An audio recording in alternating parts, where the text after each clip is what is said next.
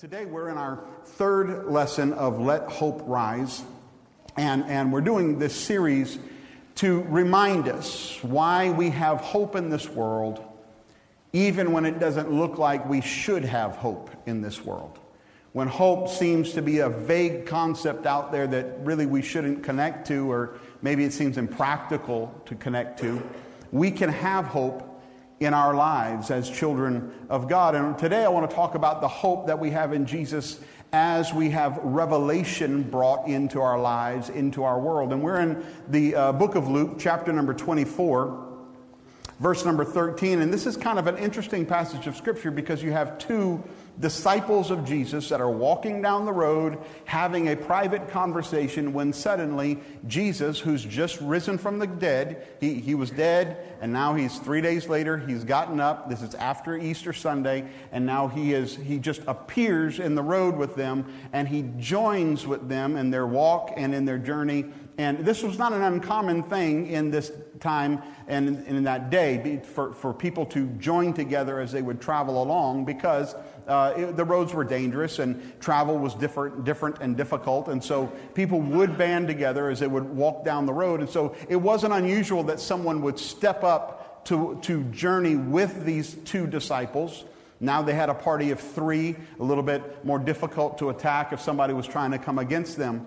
They weren't opposed to him being there, but what is interesting is unfolded here in the Scripture as we read, starting in verse number 13. It says, "That same day, two of Jesus' followers were walking to the village of Emmaus, 7 miles from Jerusalem. As they walked along, they were talking about everything that had happened.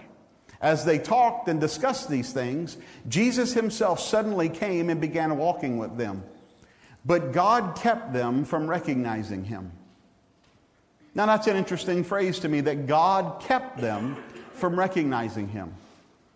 If you think about everything that Jesus had done from the day that Mary gave birth to him in that stable and laid him in that manger, from that day until this day that we're talking about, everything Jesus did was to bring revelation to the people around him.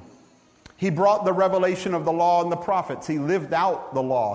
He lived out the word of God. He brought revelation everywhere he went. He taught the multitudes. He answered the questions of the Pharisees and the scribes and the Sadducees. And he was never without an answer. And he was always bringing a revelation of a new world and a new way of looking at things and a new way of being. He taught, the Beatitudes, which were an entirely different focus for humanity. He brought revelation everywhere he went. And so now here in this moment, when Jesus steps up into the conversation with the two disciples, suddenly God keeps them from knowing who he is. Why would there be a moment when they should have known him? They were his disciples. They had followed him. They knew what he looked like. They knew what he sounded like. They should not have been ignorant of who he was, but for some reason, God kept them from knowing who he was. And there's only one reason I can come to that God would have done it this way, and that's because there was a lesson to be taught. There was a lesson to be learned in this story as it unfolded. When you're in a moment where everything is understandable, you're in a place where you think you really got an understanding of what's going on, and then you suddenly don't understand what's going on, it can be a disconcerting place. It can be a disconcerting moment. You might be in high school and you're looking at college right now, and you're trying to determine where you're trying to go and what you're trying to do and what you might try to accomplish in your education. Maybe you're in college and you're looking at the end of college and saying, what does that look like? What does my life look like after school? And learning about something is a little different than doing something. And it's not always easy to get the job in the field that you're after, and so on. And so what does that look like? And maybe you're in a career, but it's not going the way you thought it would. And so you're looking at maybe a career change or a different type of job. And so here you are in a unique place, and you've understood what was going on within the boundaries of your experience thus far, but now you're looking at something different. You've stepped into a different world, and now it doesn't seem as clear. I have these moments sometimes. In fact, I had one recently while I was just talking to Christy. we were having this conversation about our house, and she let me know that we needed something, and she was happy that it was going to be gray. And I said, "Gray?" And she said, "Yes, gray." And then we launched into a world that I knew not of.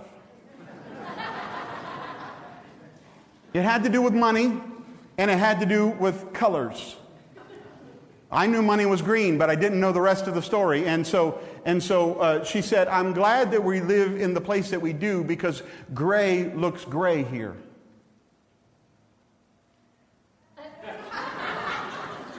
She said, "When we lived in Hawaii, I couldn't paint anything gray because gray didn't look gray.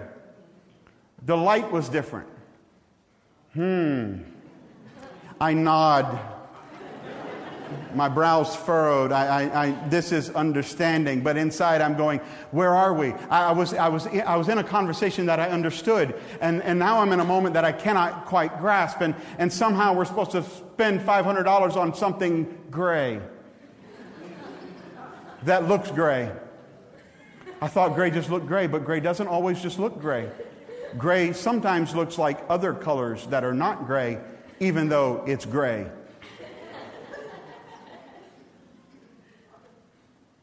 I'm still in a world that I do not understand, and I haven't quite grasped it yet, but I have understood one thing. When Christy's happy, my life is better. And so because of that, whatever the gray needs to be, it's going to be, and whatever the light needs to be, it's going to be, and whatever the money is, I'm going to sell my second child in order to be able to do whatever needs to be done.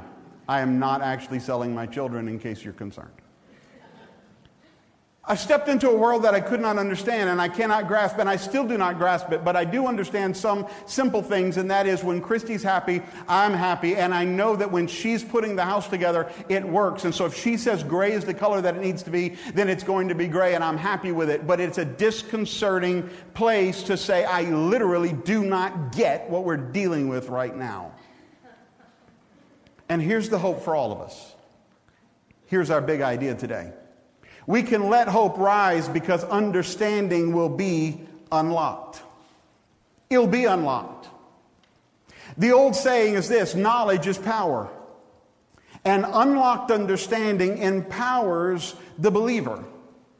Because when you're looking at an unknown reality, when you're looking at stepping into something you don't quite understand, then the obvious fear is, what if I step into this and I make a mistake? What if I step into this and I do the wrong thing? What if I step into this and things don't come together and suddenly I'm at a loss for what to do? In this situation, the disciples didn't know who they were talking about. They were telling Jesus about Jesus' experience. They were unnerved by the situation. The one that they had followed for 3.5 years was gone. And now they are standing here not knowing who they're going to follow or how they're going to get there. They don't know what's going on. They're trying to understand it. But Jesus was not in a place of concern. He was, number one, alive. Number two, he was in control. And number three, he knew where he was going, and he knew where he was taking them. All of these things were true. So they were concerned, but Jesus wasn't concerned. But in this story, he unlocks their understanding, and I believe that he'll unlock our understanding as well. And I have 3 thoughts for us today. And thought number one is this: new understanding always begins with ignorance. It always begins with ignorance. Ignorance is kind of a bad word in some ways, and we look at the term ignorance and we say, well, I don't want to be ignorant, and it's not good to call people ignorant. In North Carolina, they have a thing where they say ignorant.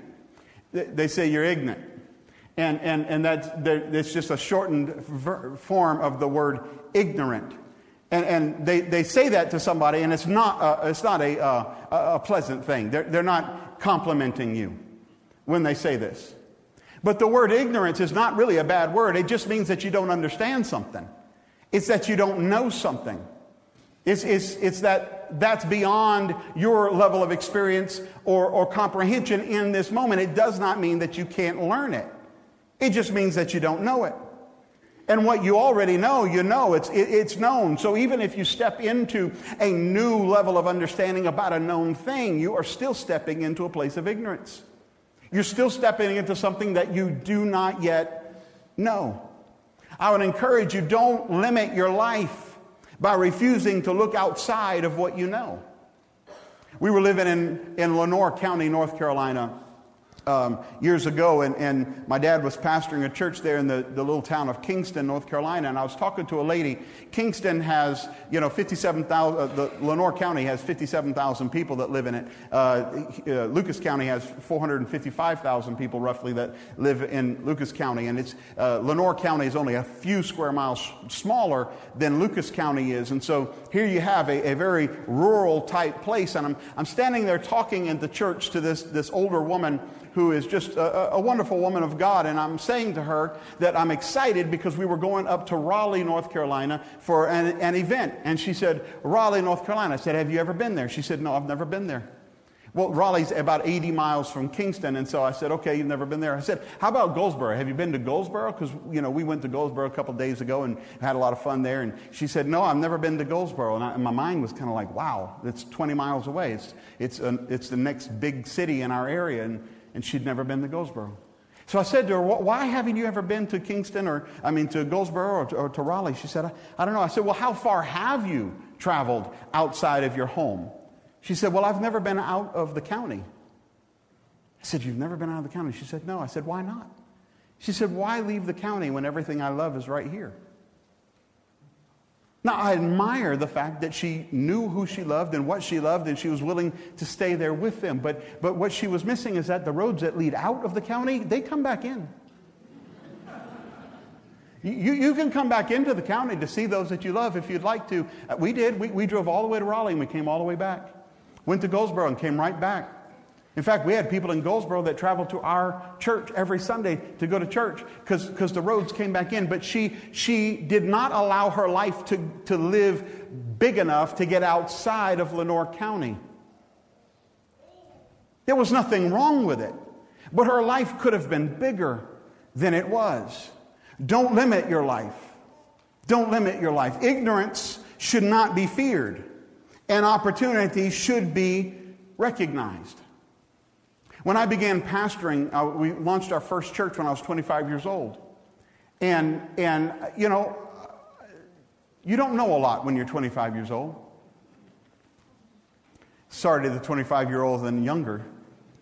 But as a pastor, people were asking me all kinds of questions that I didn't know how. They were asking me what they should do with their grandkids. My kids were like 2. I didn't know about grandkids.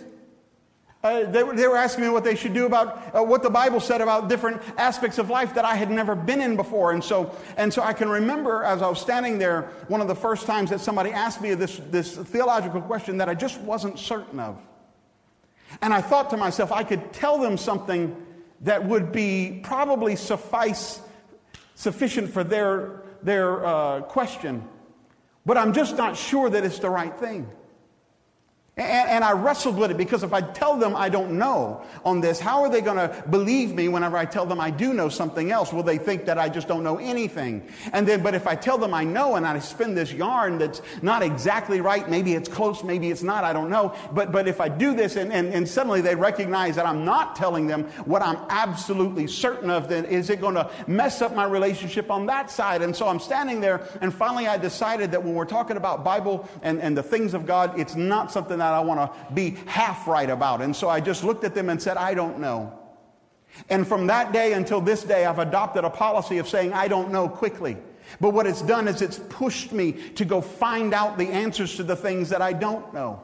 I was ignorant of those things, and when they would ask the question, I didn't have an answer for them, but just the knowledge that there was something out there that I didn't know spurred me to step into the unknown and discover some new things, discover new truths. Ignorance pushed me to find answers. So ignorance isn't bad in your life. Resistance to understanding is bad. The disciples, they were speaking to Jesus and they were explaining the events that had taken place resulting from his disappearance from the tomb. And they said this, they said, he was the prophet who did powerful miracles, and he was a mighty teacher in the eyes of God and all the people. But our leading priests and other religious leaders handed him over to be condemned to death, and they crucified him. We had hoped key phrase. We had hoped he was the Messiah who had come to rescue Israel. All through his ministry, Jesus had told them what was going to happen. So they knew that he was going, or at least they were told that he was going to have to go away. And now the tomb is empty. They cannot find his body. The Romans and the Jews are not producing it in order to prove that he is not risen from the dead. And now Jesus, who they had seen many times, was now speaking to them. They had every opportunity to look beyond the grave into the unknown. They had every opportunity to look beyond what they could understand and say, there might be something miraculous that's happening right now. There may be another lesson for us to learn about this guy named Jesus. There might be something unique about how he's handling this situation that we've never seen before. But instead of launching into the unknown, they circled around in what they already knew. They continued to circle around in the known. And it reminds me of Israel as they walk out of Egypt. And they're so excited. They're out of Egypt. They're in freedom now. They're in the wilderness. And the slavery that they were in, it's gone. And the taskmasters and those that would beat them if they didn't do what they were told, they were done with that. And now they're standing in the wilderness and they're free. And so they walk from Sinai, where God's given them the law, they walk right to the Jordan River, and they're ready to cross the Jordan River and take the promised land that God said was theirs. But they stand there and they say, you know, when we were running from Egypt, we could get out into the unknown, into the wilderness, because it was so bad there, it pushed us into the unknown. But now there's nothing pushing us. There's a promise that could come to pass, but we don't know what that looks like. And so they circled around in the unknown again for 40 years before they launched themselves into the promised land. And my question is this: are you circling in the known, the things you already understand, versus embracing the opportunity that's presented by ignorance, presented by the unknown that's out there? You see, hope will rarely be found in what you already know, because if you already knew it and there was hope to be found, you would have the hope you need. But hope is often found in the unknown thing as we push the boundaries of human experience and spiritual understanding, as we push the boundaries of what we already know and discover the new realities that God has for us. Maybe you're graduating high school and you're looking at college and you're saying, you know, that's a whole different universe. I don't know if I can do that. I don't know if I'm ready for that or not. Maybe you're in college and you're looking at that in the real world and trying to get a job, and getting a job's a whole different life than learning about a thing. And maybe you're starting a new relationship. And you're in this moment of saying, I don't even know what to say. I don't know if he's going to really like it if I say this or that. I don't know how she's going to respond if I go in this direction or that direction. What do I reveal of myself? Do I really let them know what I look like first thing in the morning? I mean, that's scary sometimes. And you're stepping into an unknown thing. Maybe it's a career. Maybe you're looking at a promotion, and that means a whole lot of unknown things coming your way, or maybe it's a change of career. Opportunity is before you, but it's always going to begin with ignorance. You cannot plan it all out. You will not have all the answers before you step into the opportunity. Can you look out of the known and into the unknown and embrace the opportunity and the potential that it offers? The disciples said, we had hoped. They were walking with a miracle that they couldn't see because they were unwilling to accept the opportunity of the unknown. Everything was different, but they couldn't see it. If walking in the reality you've walked in for many years was going to change anything, you wouldn't need to change anything. But you need to step out into the unknown in order to experience what could be. And that leads us to thought number 2, and that is this: that new understanding must be rooted in known truth. It must be rooted in known truth. New revelation can't be completely removed from already known truths. Every new invention that's ever been made came from something that was already known. It was using known things, and suddenly it developed into something that was previously unknown. Scripture says this. I love this passage of Scripture, and it's so powerful as it explains Jesus. John chapter number 1, rather. In the beginning, the Word already existed. The Word was with God, and the Word was God. He existed in the beginning with God. God created everything through Him, and nothing was created except through Him. The Word gave life to everything that was created, and His life brought light to everyone.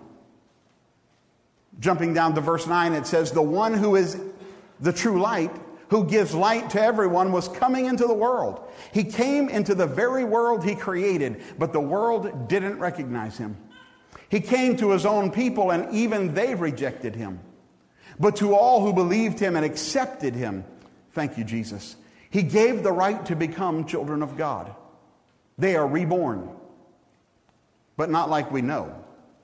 Not with a physical birth resulting from human passion or a plan, but a birth that comes from God. So the Word became human and made His home among us. He was full of unfailing love and faithfulness, and we have seen His glory, the glory of the Father's one and only Son. What an incredible passage of Scripture. And the whole thing's explaining Jesus, the Word made human. So now the Word made human is walking along with the disciples. And He could have said, Jesus could have said, this is what's going on, guys, and this is how it is, because I said this is how it is. He could have just said, hey, disciples, I'm Jesus, and the reason why this is happening is, and just laid it out for them. And it would have been right, because He was the Word.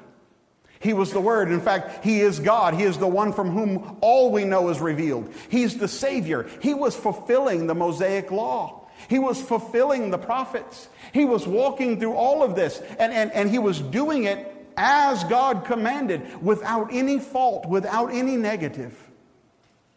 He was the one who was opening up the door for all of us who would believe on Him to be saved, that we could be saved. All of this is what He was and what He was doing. He was all of that, but they did not know Him as that. They didn't recognize that that's who He was and that's what He was doing. And so look at how Jesus speaks to them. In verse 27, it says, then Jesus took them through the writings of Moses and all the prophets, explaining from all the Scripture the things concerning Himself.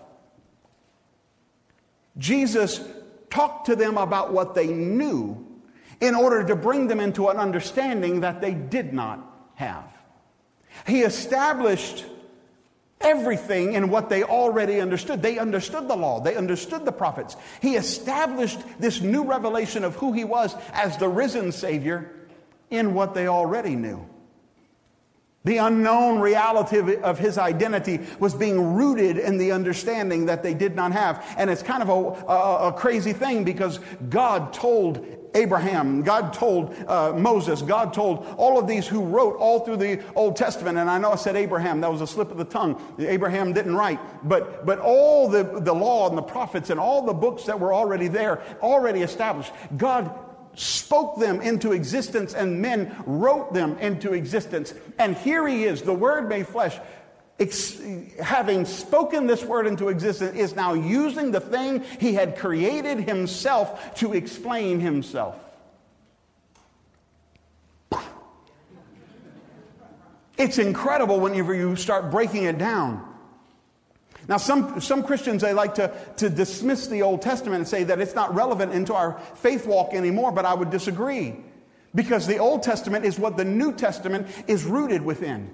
In fact, without the Old Testament, the New Testament has no validity, because all of its validity comes from the reality that is established already in the Old Testament. We need the entire Word of God to be able to believe in Jesus Christ as our Lord and Savior and be saved by His marvelous grace. We need all of it.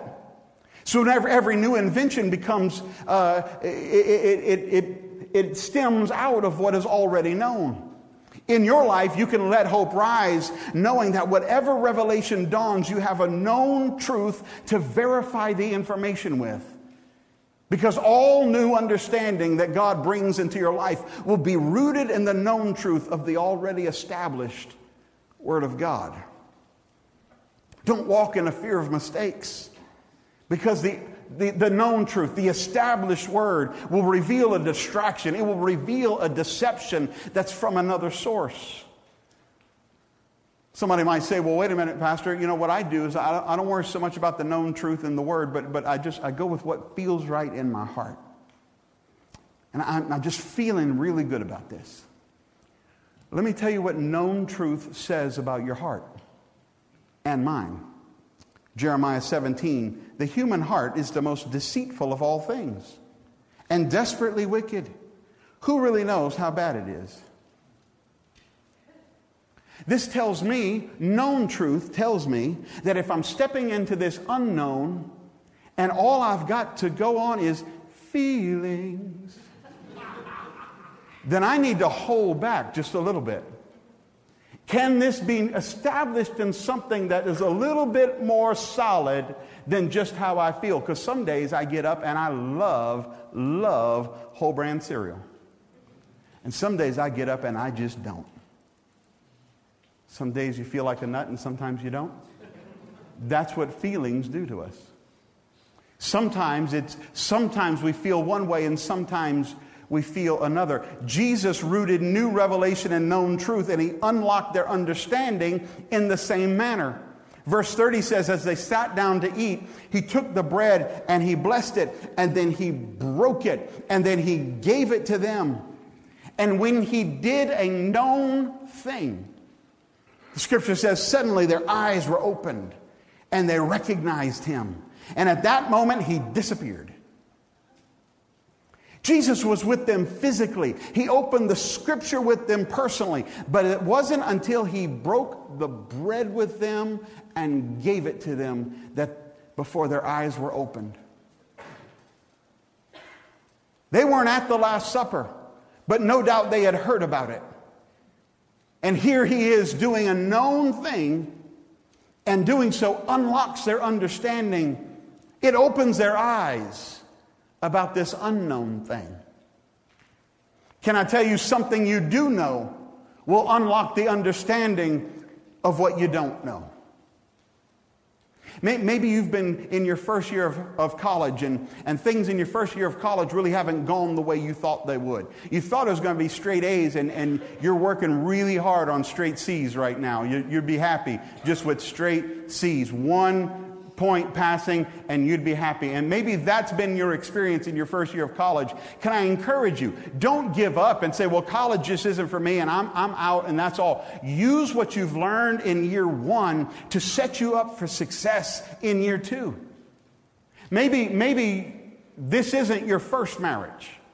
Maybe your first marriage didn't go the way that you thought it was going to go. You didn't say "I do" thinking that eventually it wasn't going to be there anymore. You went into it with the right thoughts, but things didn't happen the way you thought they were going to, and things kind of busted up, and you might be saying, well, I don't ever want to do that again, or you might be in your second marriage going, I don't want to mess it up again. Don't run from what has been. Use what has been to set you up for success in what can be and what will be in your life.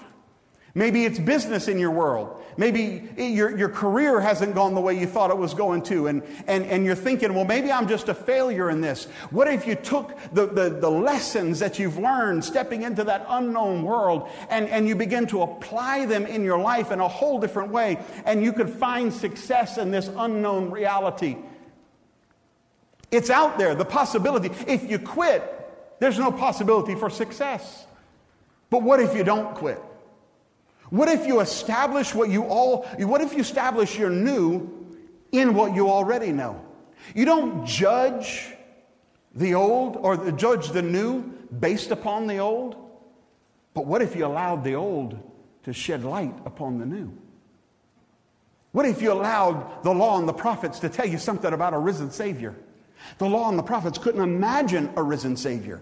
It was beyond their comprehension. They wrote things that they did not understand. Daniel wrote and said, God, I don't get what I'm writing right now. I told God, I don't get this. This doesn't make any sense. And God replied to Daniel, and Daniel wrote it down for us. And he said, it's not for you to understand. It's not for you to know. But sometime in the future, I'm going to unlock the understanding of those that are living during that day, and they will understand They will know. Their eyes of their understanding will be enlightened. And that can happen in your world. That can happen in my world. We don't have to fear the unknown. It always begins in ignorance, but we don't have to fear it. We can step into it. We can step into it knowing that all new revelation will be rooted in known truth. And that leads us to thought number 3, that the greatest understanding that Jesus brings is that of himself. As soon as they recognized Jesus, he disappeared. I was thinking in my mind, how can I make it so when I say this last point, I just disappear? I was thinking about a trap door, but I was concerned about my knees. I thought about it, and it just never came to me. Because that really makes a statement, doesn't it? One minute he's there, and the next minute he's gone. And you wonder, why would he just disappear like that? Because here he is. He's brought them on this road. He's talked to them about the law and the prophets. He's brought this down this trail of understanding. He's just drew the line for them all the way through and to where they're at right now. He's broken the bread and he hands it to them, and man, their eyes are opened up and they see and they know him. And now he's gone. Why? Why would he do that? I believe it's because the thing they needed to know was that he was alive, that he was well, that he had done everything he said he was going to do, right up into doing the most impossible of things, coming back from the dead. He knew that eventually they would become the body of Christ on earth. They wouldn't need his body anymore physically. But they did need to know that he was alive. So he took the unknown and he brought them into understanding. He took the known, rather, and brought them into the understanding of the unknown. And as soon as they realized he's there, he's here, that he was gone. But because they knew he was there, they could step now into the unknown before them. They could become his body. They could share his gospel. They could do these things knowing that he was alive. Back whenever I was a kid, we used to sing this song, and I don't know if we do it, and I'm not trying to mess y'all up, so don't change what you're doing. But we used to sing, because he lives, I can face tomorrow. Because he lives, all fear is gone. Because I know he holds the future. My life is worth the living just because he lives. Just knowing that he's alive means that I can step from the known into the unknown, and I can do it with confidence because I am not walking by myself. It's not just me in the woods, Pastor Benton. You might be lost, but you're not alone. In this situation, the revelation was all about Jesus. He wanted them to know him. He's alive. But the empowerment was all about the believers. As soon as the empowerment came, he was gone. It was about them knowing he was alive. The old-timers used to say, Jesus is the answer. And I agree that the risen Jesus in an empowered church reaching a lost world is always the answer. And you and I can let hope rise because understanding will be unlocked. You're not by yourself. And it doesn't matter where you're at in this walk of life. We all step into a world of unknown. In fact, my grandfather said something to me years ago. He had been a business owner. He owned Baton Rouge Electric Motor Service, and they did windings of motors and to regulate voltage. And when we would go visit him, I thought it was the greatest thing in the world to sit there at this big greasy bench with his employees and wind things. And I have no idea today why I thought that was fun, but I did.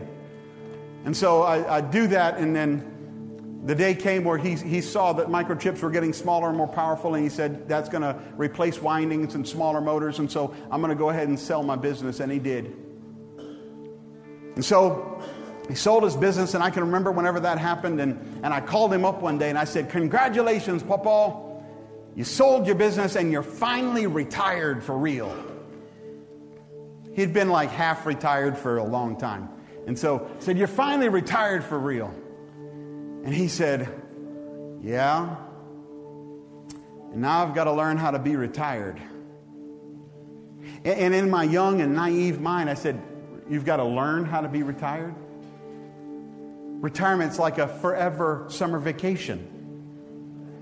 You get up when you want to.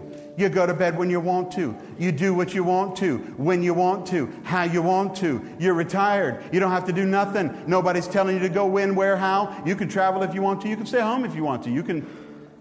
What is there to do to learn about being retired? And Papa said, I don't want to think about the thoughts he actually thought about my statement. I'm just going to tell you what he said. He said, what you don't understand, Micah, is that I know how to work hard. I know how to build a business. But I don't know how to be retired. Today I understand he was still stepping from a known into an unknown. And there was still fear there. Because he didn't know what to do. And years later he told me, the secret is never stop moving. Always, he was always reading. He was reading Wall Street Journal and anything he could get his hands on. He was reading information. He was taking walks. I'd say, Papa, where are you going for a walk? He said, nowhere. I said, why are you taking a walk? Because I can't stop moving. That's why. He had a good business. He had a successful life. He had a great marriage. He had great kids, and he has awesome grandchildren. But I will tell you, the most incredible thing is whenever he was laying on his deathbed, and I was there. I was his favorite grandchild. He told everybody I was. He told his other grandchildren. So I'm telling the truth right now. And so I was standing there with him. I spent days as we were going, he was going downhill, and I'd fly from Houston and be with him in Alabama, and then I'd fly home, and then I'd come back, and I'd fly back to preach on Sundays and do what I need to do there, but I'd try to be every time I could with him, and I'm sitting there, and finally one day he looked at me, he said, Micah, I'm ready to go. I said, Papa, come on, you can. He said, no, I've lived a good long life, but I know who's going to be there. I know what's waiting for me. And I'm ready to leave this earth and step into this unknown place because it's not unknown to me anymore. I know who's there. And I can't wait to be with Jesus. All the unknown things he had stepped into, his businesses, World War II, being a gunner on a merchant marine ship, all the things that I remember and I could talk to you about for hours and hours and hours. None of that meant a whole lot in that moment. What meant so much was the revelation that he had in his life that Jesus Christ was his Lord and Savior. The greatest revelation that Jesus can bring in your life is that of himself. And know that he's walking with you. No matter what you're stepping into right now, bow your heads with me if you will. I've got to stop. Lord Jesus, we love you and we thank you for the privilege of knowing you. We thank you for the privilege and the honor that you would give us just being in relationship, the fact that you would walk with us on the road, that you will establish new revelation and old revelation, that you will not leave us hanging or questioning, but you will allow us to have our understanding unlocked, that we can step into miraculous moments because you're there already, that I don't have to understand it all in order to be able to step into it, and enjoy the blessing that's there. That you will bring wisdom out of ignorance. That you'll bring knowledge out of ignorance. That you'll let us step into things and realize things that we could not even imagine. And we can do it with confidence. Because you said you'd never leave us nor forsake us. You did not stay in the grave. The tomb could not hold you. But you are alive now and you are alive forevermore. And because you are alive, because of that singular revelation, it doesn't matter what hell, what the earth, or what my carnal nature brings against me. It doesn't matter what challenge lies before us. We can step into it with confidence, knowing that you're there. And we give you thanks for that in Jesus' name. Amen.